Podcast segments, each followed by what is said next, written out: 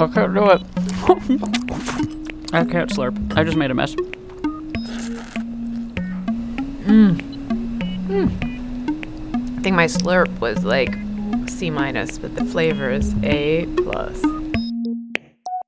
My apologies to those of you who are sensitive to such sounds. I was certainly not brought up to slurp my food. I wasn't either, but that is apparently the appropriate way to enjoy a steaming hot bowl of ramen. Which is exactly what we're diving into this episode. You're listening to Gastropod, the podcast that looks at food through the lens of science and history. I'm Nicola Twilley. And I'm Cynthia Graber. And when we're not attempting to slurp ramen without making a total mess, this episode we're also trying to figure out a central mystery. How is a meaty broth filled with Chinese style noodles seen as an authentic Japanese dish? I mean, aren't Japanese traditionally a kind of pescatarian and light brothy people? Plus, yet more mystery how did this meaty noodle soup become a dried rectangle with a seasoning packet that sustains college students and prisoners alike? What's so special about ramen? Like, why do people these days line up for hours to get a taste of what some hot ramen chef is whipping up? All that and more coming right up in the weird and wonderful story of ramen. Gastropod is part of the Vox Media Podcast Network in partnership with Eater.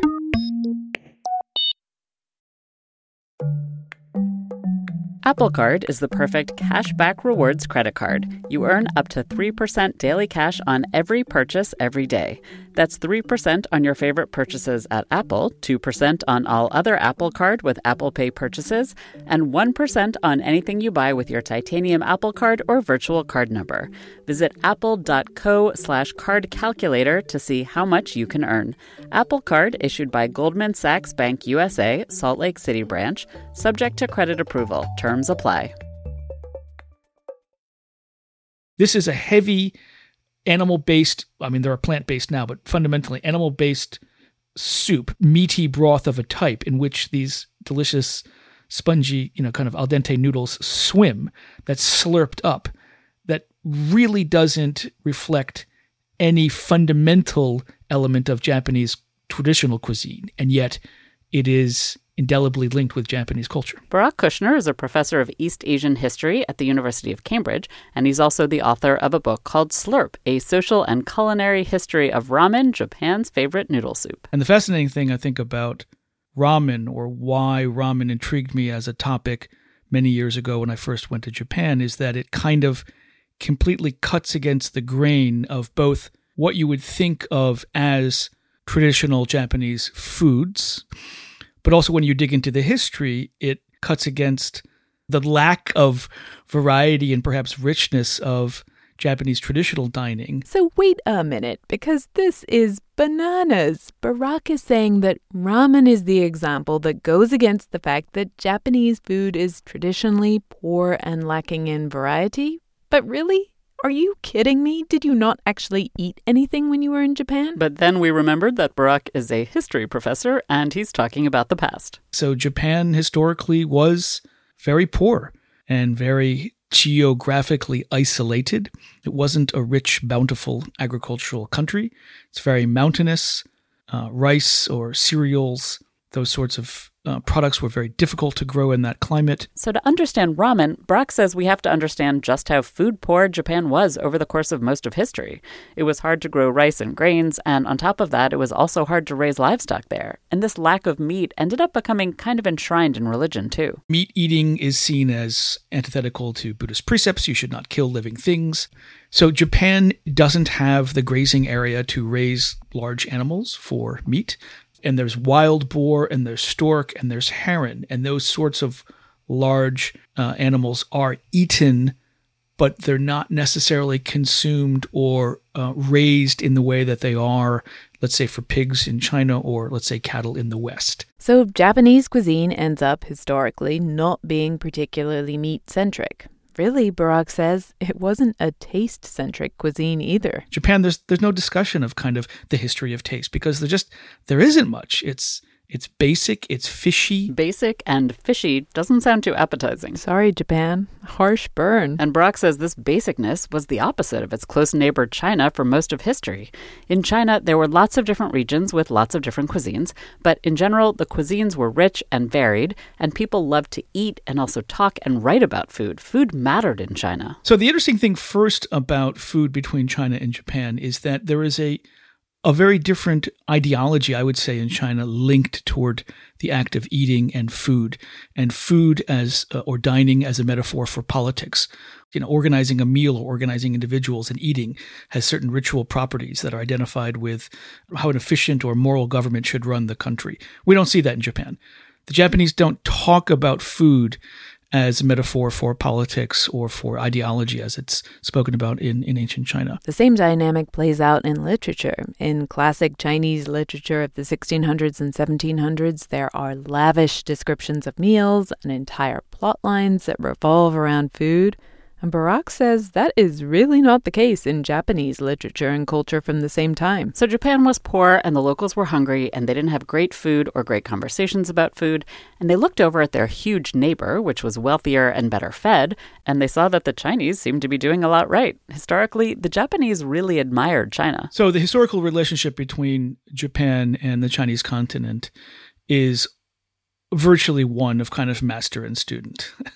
it might not be the way everyone perhaps would like to have it phrased, but fundamentally that is what's going on. Uh, China is, in a sense, the, the greater civilization that looms west.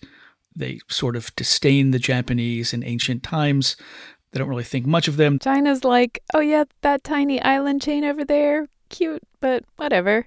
And then Japan was like the little sister that wants to borrow your makeup and your clothes, or in this case, your entire culture. They're looking at China as the go to civilization. So they're borrowing the written language. They borrow um, Buddhism, of course, which originally comes from India, but then it's been sort of sinified. They borrow law and they pretty much wholesale borrow architecture and, and just in agriculture and food technology and everything else over the centuries. And this is where we get back to at least the beginning of one of the elements of ramen. China was really big on noodles, though they first, of course, had to invent them. In some parts of the country, the Chinese grew wheat, and wheat noodles seem to have appeared a few thousand years ago. It seems in China, perhaps, that noodles don't start out as noodles. They start out as kind of perhaps large pancakes, and then those pancakes get unrolled in water. And then over time, the wheat product stretched out and got thinner and longer and became less pancake like and more noodle like. Noodles were a huge hit in China from the get go because they're great, and then because the Japanese were just borrowing everything from their cool and more sophisticated neighbor, they borrowed noodles. Although how and when exactly noodles got to Japan is a little bit of a mystery. Yeah, so the quick answer is we don't know the more perhaps satisfying answer would be it seems to come across starting in kind of, you know, 7th, 8th, and 9th century. At that time, Japanese Buddhist monks were traveling throughout China to study, well, Buddhism, but also basically everything else too. They're studying and they're bringing back various technologies for kind of creating the, the flour uh, from wheat and the elements that in a sense, then become um, soy sauce and whatnot. And noodle technology, generally speaking, starts to kind of be linked to the monks going and then coming back. And one of the interesting reasons for that also is temples in Japan, once they're set up, they have to make money. And so in some parts, they start to be associated with noodle making. And over time, the Japanese made noodles their own. Some of these temple noodles were wheat noodles, round, dense, fat noodles called udon and some were made from buckwheat, which is an entirely different seed that's ground into a nutty, earthy flour, and those are called soba noodles. And so udon and uh, soba are essentially eaten in a very thin broth or a bland soup. Which people really liked, but it is nothing like ramen. But so then, how does something more like ramen, a rich, meaty broth filled with a kind of chewier, skinnier wheat noodle, how does that get to Japan? There are a couple popular myths. One popular myth is that there's a Chinese Confucian gentleman that comes over in the mid to late 1600s. He's fleeing the fall of the Ming Dynasty in China. He brings the technology with him. He goes to the Mito domain. Quick bit of backstory the Mito domain is a region just north of Tokyo, and it was run by its own lord called Mito Komon. And Mito Komon brought over this Chinese scholar to help him, to give his region a little Chinese glow up. The story goes that as well as boosting up literature and landscaping and all that kind of stuff, the Chinese guy also brought ramen. He teaches the making of ramen, the noodles, the soup, everything to Mito Komon, who interestingly was a character, uh, a historical character, but then also there's a very popular TV show about him.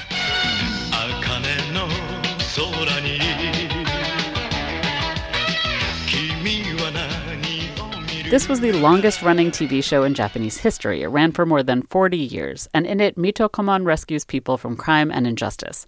But apparently, he also learned how to make ramen from this Chinese guy. That becomes kind of the one of the myths that it's it's Mito Komon being taught by the Chinese Confucian gentleman, and that's how ramen gets made, which is, of course, preposterous because a Confucian gentleman wouldn't have cooked. Cooking was not an activity for gentlemen and scholars, not like landscaping or literature. And anyway, Barak says, even if this one Chinese scholar had taught Mito Komon how to make ramen, the Japanese wouldn't have liked it. In the mid 1600s, the Japanese were not going to eat this wheat based al dente noodle soup in a heavy, rich broth because their tastes, their, you know, uh, national taste palate preference hadn't changed yet. They're still into their fish, their light broths, their buckwheat, and above all, rice aka the opposite of meaty, wheaty noodle soup. It looks like the real roots of ramen date back to the 1800s. Before then, Japan had been closed off to foreigners, except for the occasional Chinese scholar, as well as a few Portuguese, Dutch, and Spanish traders.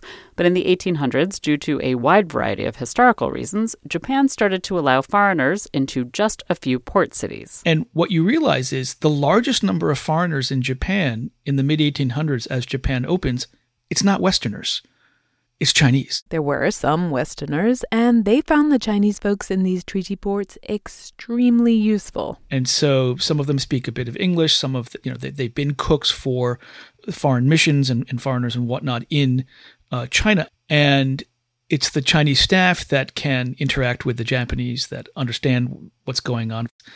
And it's that interaction really in those port cities that creates the kind of dynamism for new forms, uh, new cuisines to emerge. The Chinese were translating for the Westerners, and they were also cooking. And the food they were preparing was for Europeans and for Americans and for themselves. And of course, they were using a lot of flavors and techniques from home. And so then you begin to see that interaction. You begin to see restaurants appear, and they're labeled as Western restaurants. But in the Western restaurant, they're serving dishes and one of them is called uh, Nanking Soba, or, or Nanking as it's transliterated then is actually Nanjing as we know it today. Nanjing is one of the four ancient capitals of China, so this is kind of like calling the dish China's noodles. And we're not quite sure what it was, but it looks to be some sort of Chinese soba dish.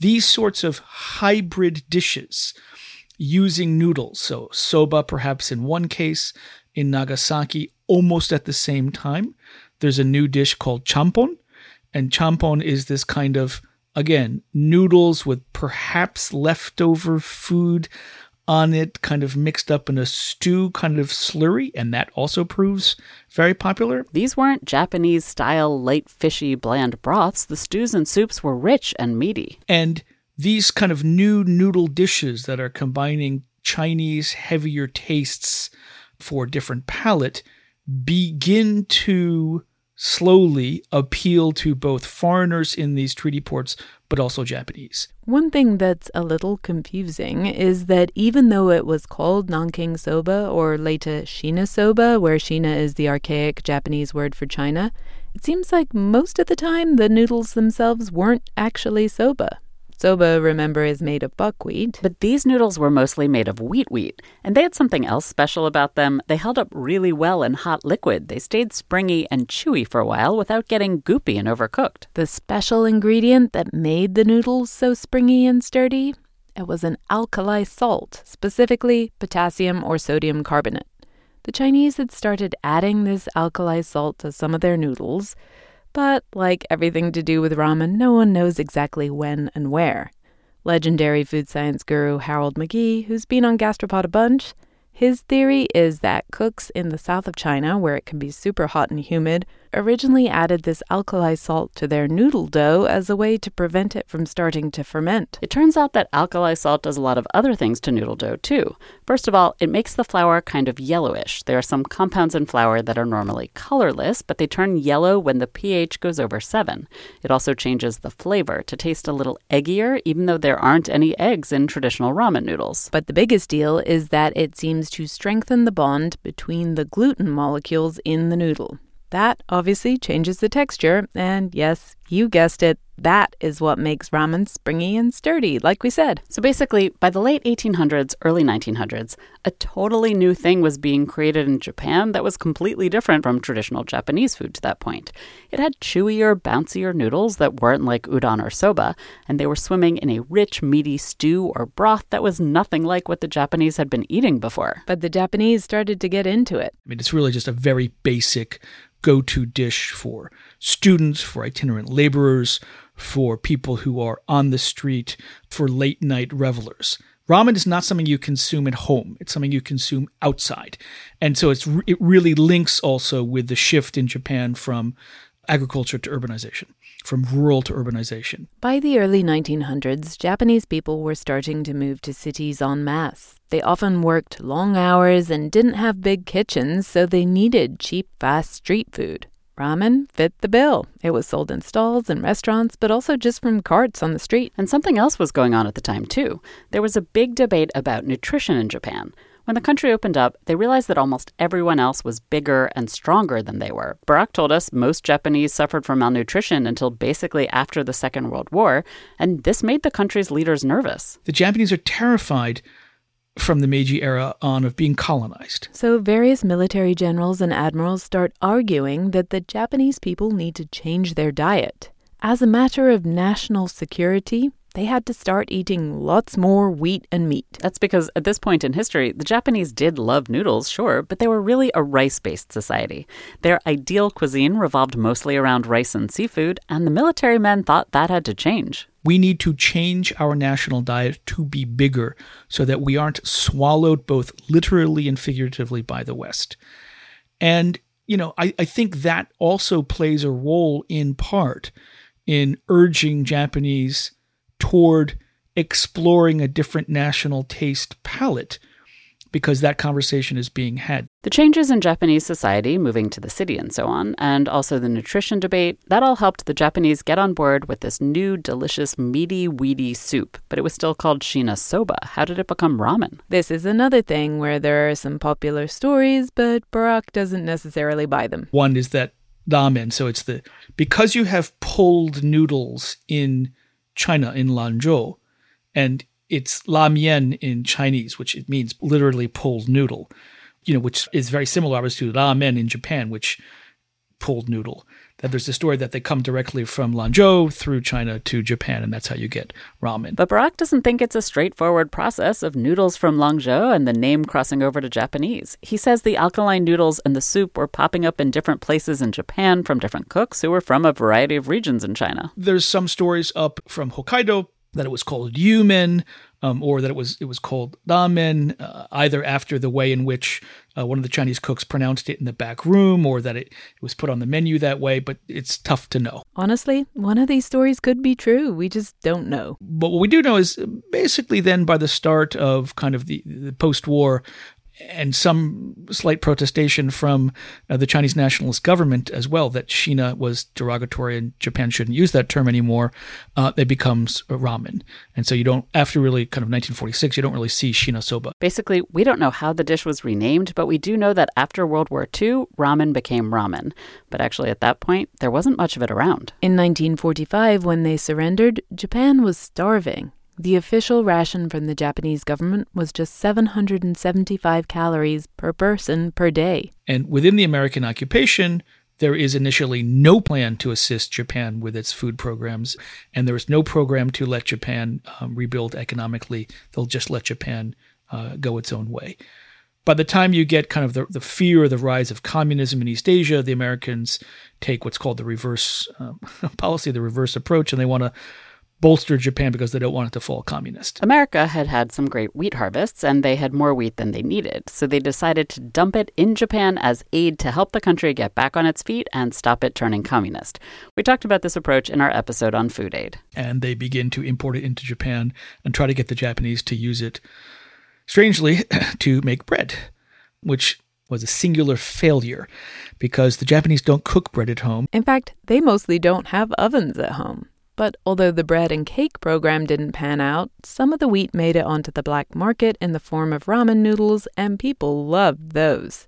Here was this warm, nourishing, and by then quite familiar soup that was comforting and reviving and delicious. And cheap, but not as cheap as instant ramen. The story of the invention of the noodles that took over the world coming up after the break. Apple Card is the perfect cashback rewards credit card. You earn up to 3% daily cash on every purchase every day.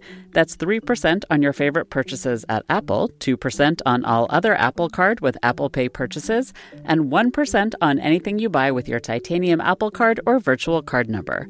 Visit apple.co slash card calculator to see how much you can earn.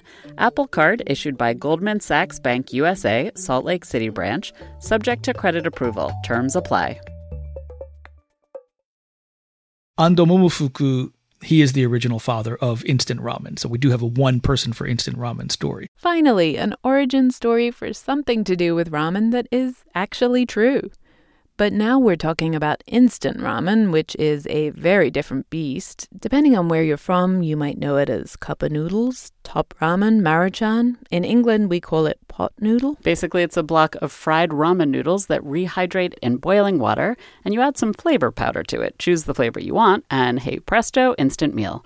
In the year 2000, the Japanese people chose instant ramen as the greatest invention of the entire 20th century. So, who is this Ando Momofuku guy who invented the century's greatest invention? So, Ando Momofuku is a is kind of an entrepreneur businessman, failed several times. He's Japanese, but he had grown up in Taiwan. So, in a sense, he's kind of part of the imperial periphery.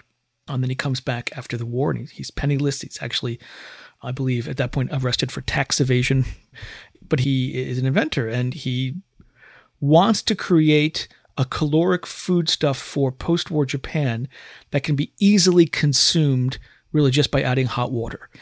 He has some contacts with the Bureau of Nutrition people, and they're kind of floundering around for what to do with this wheat with the Americans. And so he begins to fiddle around with instant ramen. Momofuku's inspiration came from the long lines he'd seen for black market ramen in the ruins of his hometown of Osaka in 1945. Obviously, ramen was popular and nourishing, but he didn't think it was perfect. He wanted to improve it by making it non perishable and ready in fewer than three minutes. That was the goal. He couldn't get it right He kept adding the water and then the noodles will just melt. And so he, he finally hits upon the idea after years of experimentation that if you fry the noodles, then they will reconstitute in the hot water. And then he kind of makes the, the flavor packs um, as well. And it is just miraculous. To be fair, even this origin story doesn't tell the whole truth, because while Momofuku did invent and popularize instant ramen, he wasn't the first person to invent it. It had also been invented a few years earlier by another guy, but that guy didn't patent it, and he didn't have all the same government contacts that Momofuku had. Momofuku was just in the right place at the right time, and he was a better businessman. Momofuku marketed the living crap out of his instant noodles. He got government permission to label instant ramen as a special health food thanks to the B vitamins he added to the noodle dough. He advertised it on all the brand new TV and radio sets in Japan, complete with a special song, the Chicken Ramen Song.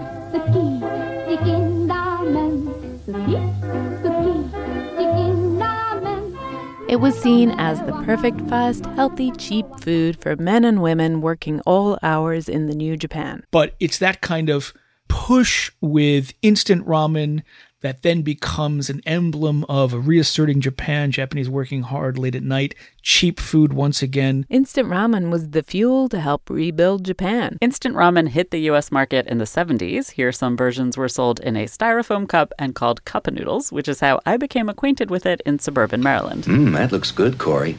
How many noodles do you think are in that bowl of top ramen noodle soup? I want to tell you something. You count noodles, okay? And I'll eat. We have that story and groovy photos from the 70s for our supporters in our special supporters newsletter. If you'd like to be on that list, go to gastropod.com slash support. And when we say instant ramen hit the US market, we mean exploded. Instant ramen was huge here, there, and basically everywhere. These days, there are billions of packages sold a year. Some estimates are that there's enough instant ramen sold every year for every single human being to eat 14 bowls of it. One of the things that surprised me is that one of the places in America where instant ramen is the most popular, maybe other than a college campus, is in prison. It became the go to whenever you were incarcerated, you know, because it would blow up in your stomach, keep you full because it was hard sometimes. He didn't eat very well in there. This is Gustavo Alvarez. He goes by his nickname Goose. And Goose has done some time, eaten some ramen, and published a book about it called Prison Ramen. Frankly, I never tasted it on the streets. I never even heard of it. I'm going to be honest with you. You know, I'm, I'm, I'm Mexican descent, so it's tortillas and beans, you know, growing up. And I did not come across it till I guess you could say I started going to juvenile hall which was in my teens, 14, 15. And I would see it at the commissary, and I'm like, what's that? They go, oh, that's noodles. At first, Goose wasn't such a fan.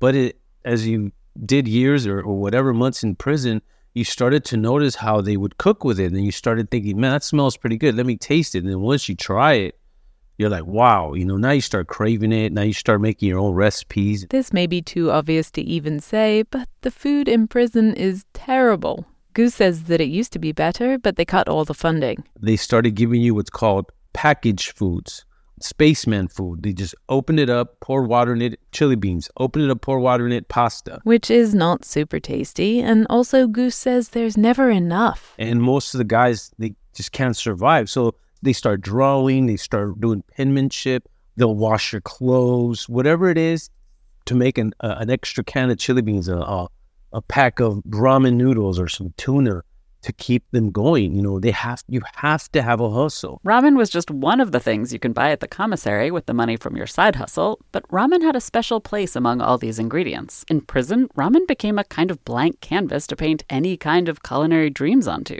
This is more than just a piece of bread for some people. This is a noodle that the basic hot water can transform it to something edible, but it depends on the ingredients you put into it that mm-hmm. make it what it is a dish. You can eat it raw with seasoning on top. You can add your cultural ingredients to it and make it a dish from your, you know, because I've I've seen dishes from as far as Mexico to Vietnam to Philippines to Africa. You can do so much with it that it's just everybody in prison and, and even if they don't eat it, they have it. It's in their locker. They need to have it. You know, it's used to barter. You could trade. I mean, it's it's a necessity in prison. If they were to take Maruchan or cup noodles out of the system in prison, I think there'd be mayhem. Goose says that ramen was sold for 50 cents a packet at the commissary, although ramen hustlers would buy in bulk and resell it for more in times of shortages or lockdowns. Ramen was a necessity. You had to have it. And then for any other ingredients they might want to add, they might find those at the commissary, or maybe they'd just kind of pocket some extra from the dining hall. And then you've got to cook it. Goose told us about a frankly lethal sounding hot plate setup you can build with a razor blade and a power outlet to cook your ramen. Definitely do not ever try this at home. And of course, there are no pots and pans in prison, but NBD, there's a workaround for that too. Every facility, every dorm, every barrack has what they call a porter, a person that cleans. So he has access to gloves, he has access to plastic bags. So he becomes somebody you barter with hey man, here's here's a case of soups. I'm gonna need these bags. I'm gonna need a bucket, a clean bucket. So usually you'll get the bucket and the bag will be put inside the bucket, right? And you would fill that up with the ramen and the hot water, and then you just tie the bag and just let it cook. And there's a lot of cooking going on. Goose's book is filled with ramen recipes. Some of them he made up, some of them he heard about from the guys he was serving time with. You know, because uh, they're kind of passed down, you know, and they're going to continue being passed down for a long time there's this one recipe I have where you cut the brick in half without separating it, and you spread peanut butter and jelly, a couple raisins, maybe some trail mix on top. There you go. That's a healthy snack. We used to eat it right before our workout. And another is making a sandwich out of it. Leave it just the way it is in the packet, warm it up a minute so it's still kind of crunchy. And you put a bologna, a cheese. You have what we call a ramen witch, not a man witch, but a ramen witch. Popcorn, crush it in the bag, put the seasoning in it, watch a movie, eating ramen as as a popcorn. Uh, these these uh, guys from Vietnam showed me how to make teriyaki. Yeah, get get some strawberry jam and soy sauce, mix it together with a little bit of garlic powder. Oh, teriyaki. And then there's this other one that we did with um, olives. We were able to get a jar of olives, and there was this mixture this Persian guy taught me where you crush all the ramens and you get the green olives and you, you some of the olive juice, which is kind of weird, but he mixed it all together and made like a paste. I at first I go, this is the grossest thing ever. And when I eat it, I'm like, man, this is pretty good. Listening to Goose describe the wonders that can be created with instant ramen, it almost sounds appetizing. But taste is only part of the point of ramen in prison. It's about more than that. Which Goose discovered one day when he got a warning from a friend to get back to his cell and fast. And he's like, look, man, go back to your cell block and about five o'clock ish, everybody's gonna go off with the blacks. They're gonna fight against the blacks. So I so by the time I got to my cell block, I noticed everybody grouping. All the blacks on one side, all the, all the Hispanics on the other, and the whites were already in their in their corner ready to escape. The cops, before it escalated, literally opened up their windows and ran out and left us in the cell blocks. So this is not good. Goose is a smart guy. He hears fights starting to break out and he knows it's not going to be pretty, so he tried to get out too. But he didn't want to leave his photos of his kids on the wall to get trashed. So as I was ripping the pages, I was getting mad. I go, I'm not going to take 80 pictures down in time. So I said, I'm not leaving my kids. At this point, it was clear he wasn't going to be able to get out of there, and a bunch of other Latino guys said they'd stick around with him.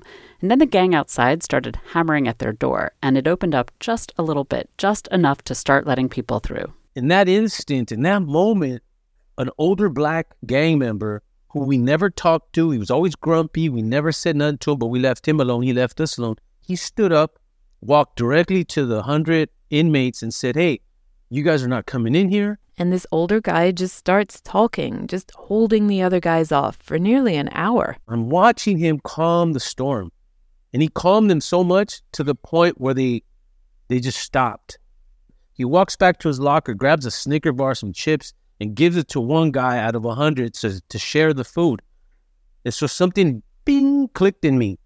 I told the guys, go in all these lockers and get all the food, get all the soups, get all the ramen. They're like, why? I go, man, just do it. I had a little influence there. So they obeyed me and they went and got all the ramens and we got buckets and just filled them up and started making what we call the spread, potluck of noodles and sausage and tuna mixed with rum and hot water. And Goose and his guys made this huge spread to share with these other guys who just a few minutes earlier were planning to kill them. They all sat down, they ate, they talked. And so I started conversating with my enemy and I made amends, so to speak. It's a simple noodle. It was the equalizer to two hardcore enemies, you know? And it's been a blessing since. For Goose, the blessing of ramen continued when he got out of prison and was able to write about the role it played for him and the guys he knew. You can find those stories and recipes in Goose's book, Prison Ramen. But instant ramen is like a completely different food compared to the ramen that's trendy today handmade noodles, broth that takes like 30 ingredients and three days to prepare. And after instant ramen, this artisanal slow food ramen was the next ramen phenomenon that took over the world. That story after the break. Calling all female runners, it's time to lace up and join Team Milk. Since the 2022 New York City Marathon, Team Milk has sponsored female marathon runners nationwide, providing support and shining a spotlight on their unique stories, perseverance, and drive to go the distance. Why milk? Dairy milk is an excellent nutritional ad for both marathon training and recovery. Milk contains 13 essential nutrients, including high quality protein, making it a crucial component of a training diet. Plus, it's one of the best beverages for hydration, even better than water. The same electrolytes that are added to many of your favorite sports drinks are found naturally in milk. And in 2024, Team Milk is taking the next step to empower female runners by launching the only women's marathon in the U.S. designed for and by women. Built to be accessible, empowering, and community building, the inaugural Every Woman's Marathon will take place in Savannah, Georgia on November 16, 2024. You can learn more and register for the marathon at everywomansmarathon.com.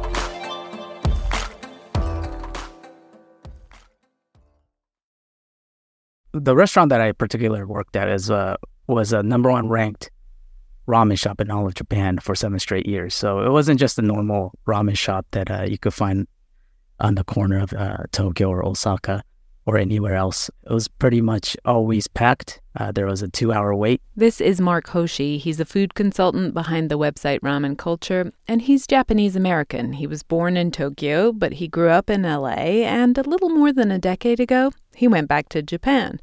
He fell in love with ramen, quit his job, and apprenticed himself to noodle soup. At the time, ramen chefs were serious celebrities in Japan. They were rock stars, they were gods. People would travel for hours, even fly from far away, just to get a taste of what they were making. At the time when I was working, uh, basically people queue up at 6 a.m. Some people uh, will queue up at like uh, 5 a.m., depending on where they're coming from people travel uh, from all over Japan, from all over the world as well. Last time we met the non instant kind of ramen, it was black market soup for the working people in post war Japan. So, how exactly did it become the darling of the global gourmet scene? After the 50s, ramen came out from the black market shadows. And even though instant ramen had become popular for a quick meal at home or at work, ramen shops stayed popular in Japan over the decades. It was hot and inexpensive and comforting.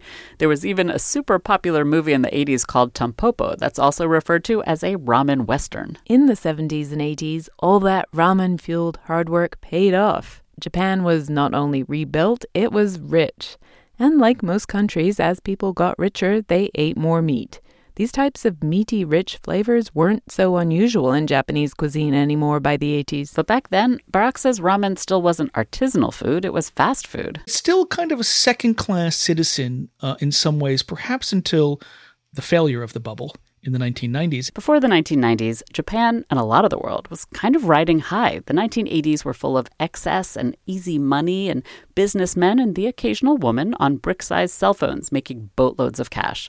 But then that bubble burst. All of these people who didn't suddenly have work. And some food historians have said, you know, this is where we get this massive proliferation of ramen is really in the late 1980s and early 1990s when out of work entrepreneurs, business people, etc., need to find someplace small they can set up and make a business because the, the economy is, is floundering once again. So lots of these out of work guys started ramen shops all over the country, and they started making this popular casual fast food a little more slowly, or at least with a little more craft. Different regions had different crops and flavors that were already more common in those regions, and so ramen itself differed from region to region in Japan. And these new small ramen shops usually specialized in one particular style of ramen, and they became tourist attractions. So as the Shinkansen, the bullet train in Japan expands, it's possible to travel more easily around Japan and national campaigns of tourism begin. And one of the ways to get people in from the big urban areas out to your hinterland area in Japan is to sell a popular food item. And all of this combined made artisanal ramen and the chefs making these distinctive regional styles, it made them really cool. In Japan in the 1990s and early 2000s, ramen was a thing. And then, unsurprisingly, ramen, just like instant ramen before it, it started to catch on overseas. This trend really picked up over the past decade. Part of this is because for a while, everything Japanese was super cool Japanese denim, Japanese manga, Japanese reality TV, and of course, Japanese food. Plus, Mark says there was a ready audience just waiting for a grown up version of one of their favorite foods. Just like we grew up in McDonald's but we wanted more. We have Shake Shack, we have gourmet burgers. So I think us, that generation growing up with cup of noodles, helped increase the popularity of craft ramen these days. In the late 90s, early 2000s, for most people in America, ramen meant instant noodles. Most Americans had no idea there was a better, richer, freshly prepared version of this noodle soup. The beginning of the change is usually credited to David Chang. You might have heard of him. He went to Japan to teach English in the 90s. Like Mark, he fell in love with ramen, and he came back and opened a really popular, really famous restaurant in New York City in 2004 called Momofuku. And he served fantastic ramen. Over the past couple decades, this is a story that has repeated itself over and over. Americans go to Japan, they fall in love with ramen, they come back, they open a restaurant. And then Japanese chefs saw that there was a market here, so they opened restaurants. And today, every major U.S. city worth its salt has at least one craft ramen shop, somewhere that's taking ramen seriously. Seriously, but not always as seriously as Mark would like. A lot of it is still pre made, pre made soup, pre made sauce. And it's very rare for me to see something that's uh, still made from scratch. So, if a, for example, if you see a ramen shop that uh, boasts that they make their own house-made noodles, they are going to be unique. All right, let's see some noodles. Yeah, let's do it, guys. So, of course, we had to go to one of those places that makes everything from scratch. Rainiel de Guzman is one of the owners of the ramen shop in Oakland, California, and we watched him dip small metal mesh colanders into boiling water. Each one had a single serving of freshly made ramen noodles, and then every so often he lifted the cylinder out of the water and snapped the basket up and down. Because it's so important that the noodles kind of not stick and that they stay kind of uh, boiling and so that they cook as evenly as possible. The ramen shop in Oakland has been around since 2013, which was in the early days of when ramen was really starting to get super, super trendy in the US. It was founded by three friends who met when they were working at Chez Panisse, which is Alice Waters's restaurant in Berkeley, where everything is local and sustainable and delicious. But for Sam White, he's one of the other owners, he had the David Chang experience because craft was not his first experience of ramen. Yeah, I mean, for me, you know, cup of noodles, uh, definitely that was one of the the staples growing up, and I, I totally loved it. And then didn't really think much about it beyond that, and I then got invited to go to Japan. Ended up having kind of a revelatory moment at a ramen shop where I'm just tasting something that I just never really tasted before and realizing that it was just missing from my whole diet. Sam started talking to his kitchen friends Rainiel and also Jerry, he goes by JJ, and it turned out that they too had had similar ramen revelations. And so the three of them tried finding ramen to eat locally in the Bay Area, but there just wasn't a lot around, and especially nowhere doing the kind of artisanal, sustainable, locavore type cooking that they loved. They were interested in opening their own ramen shop, but they had a learning curve. JJ went to Japan and followed around a ramen chef. Rainiel taught Sam the trick of making alkaline ramen noodles. They messed around with recipes, figured out what was missing, tweaked and tweaked and tweaked. You know, before it felt like it was impossible to make a bowl of ramen. There's some magical science happening that you just don't know about, and you know we'll never know. Uh, but then suddenly it felt like, oh, we we can make it. Uh, and then we made a couple bowls. We did a we did a pop up at a friend's house, and they kind of went, "Oh, you know, I would buy this if this if this was available." So then Sam and Rainiel and JJ opened a restaurant, and it did really well. For the first couple of years, it was a it was a four hour wait, so it, it was yeah, it was it was crazy. It was crazy for a while, and we we didn't really know how to keep up with demand, and we were running out of noodles every night because we are making everything fresh. They've since expanded the restaurant, and the lines aren't quite as long anymore, but they're still serving up tons of amazing ramen every day. It's some of the best ramen you'll ever eat, in my humble opinion. So we went there to get familiar with what goes into a bowl of noodle soup, to turn something that's basically noodles and broth into the kind of thing that people will queue for for hours. Of course, at its core, there's still noodles and broth with some variations on the theme. The team at the ramen shop spends a lot of time on all of their different broths, and they make their noodles by hand. But Sam and Rainiel told us that even the broth has two components. There's the basic broth broth, and then there's a more concentrated flavor element that you add at the end of heating the broth up so the aromatic compounds don't boil off. This concentrate is called tare, and it's basically a flavor bomb, kind of like adding a bath bomb to your bathtub. At the ramen shop, they have a few different varieties of tare, and we tried one. It was made with three different soy sauces, some dried shiitake mushrooms, and a few different types of dried fish. Okay, I imagine it's going to be a little intense. Ooh. Yowza. It's kind of like um, incredibly delicious though. Like a, like I like super delicious, intense like Marmite. The soy and the kind of the sea undertones, the fish. It's, oh, it's totally. It's salty. It's totally delicious. In more viscous form, I would put it on toast. It's incredible. Sam and Rainiel mixed the tare into the broth and they prepared our bowls. They brought us three different kinds of ramen. One was a spicy miso ramen that also had pork in the base and came with a cured egg and some beautiful vegetables. Another was a special ramen they don't always have. It was a rich beef broth with slices of brisket and, of course, vegetables and an egg. And then a vegetarian Meyer lemon shoyu ramen with mushrooms and eggplant and confit tomato. We were basically in heaven. Oh my God. Mm, wild. It's even better than I remember it. Wow, that's good. I'm going to taste the beef broth. Oh my goodness. It's really rich without being like super oily. it's incredibly delicious. That's incredibly delicious. I'm not sure I have a favorite here. They're so good. Wow, you guys. I'm hearing a lot of slurping. we tried and failed. But we really did try because there are good scientific reasons to slurp your ramen. So you're sucking in air as you're taking in the the noodles, and uh, you know, in theory, that's kind of cooling it down, allowing you to eat it a little bit faster. But if you go to a ramen place in Japan, that's that's what everybody's doing. That's kind of an understood part of the process. In another scientific theory, all that air also helps you aerate the aromatics in what you're eating, so you get more of the flavor notes. That's why wine people often suck in air through their teeth as they're tasting.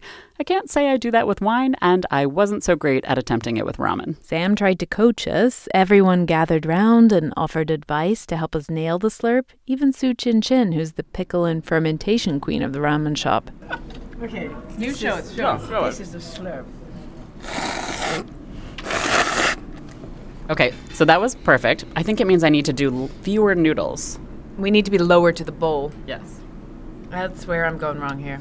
I'm going wrong with not living in Oakland and eating this every day. No. no.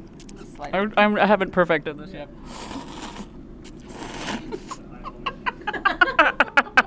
I may not have been an expert slurper, though I could not stop eating any of the three bowls. But luckily, Sam told me not to worry. There's no one right way to eat ramen. It's just kind of your own individual style. I'm definitely an egg last person for whatever reason. I like to do the noodles first and then focus on the broth. Maybe a little broth as I go. And I definitely know plenty of people who will do the broth and then the noodles last, which is kind of a that seems like an odd approach to me. But I, you know, again, no judgment. You you live your own uh, ramen life. People can get quite serious about ramen, but the thing to know is that actually, not only can you eat it however you like, it can kind of be whatever you like. There are ramen rules, but there are really no ramen rules. Ramen is a new thing on the time scale of food in Japan and our kind of cultural history. So oftentimes in Americans have this idea of like, oh, it, you know, tra- what what is traditional ramen, and there's not really traditional ramen. And if you look at the leading kind of ramen people in Japan, they're doing all sorts of crazy things and putting parmesan and all these things that don't really make you think of ramen on their ramens um, because it's meant to be a little bit playful. I mean, what's not to love? No wonder ramen has caught on all around the world. As a trend, it's still growing with new shops and new styles, although Barak says it's maybe peaked in Japan. But while there may be ramen highs and ramen lows, we may someday get to a time when ramen shops don't have lines around the corner. It's never going to go totally out of style. It's fun to eat and it's delicious. When it's hot and you slurp it, it's addicting. I've only met one person in my life who dislikes ramen. And, you know, I have my reservations about that individual. Thanks this episode to Barak Kushner, Goose Alvarez, and Mark Hoshi. We have links to their books and sites on our website, gastropod.com. And thanks so much to everyone at the Ramen Shop for hosting us. It was amazing. Thanks also to our fabulous producer, Claudia Geib. And we'll be back in just a week with dessert. Time to make the donuts.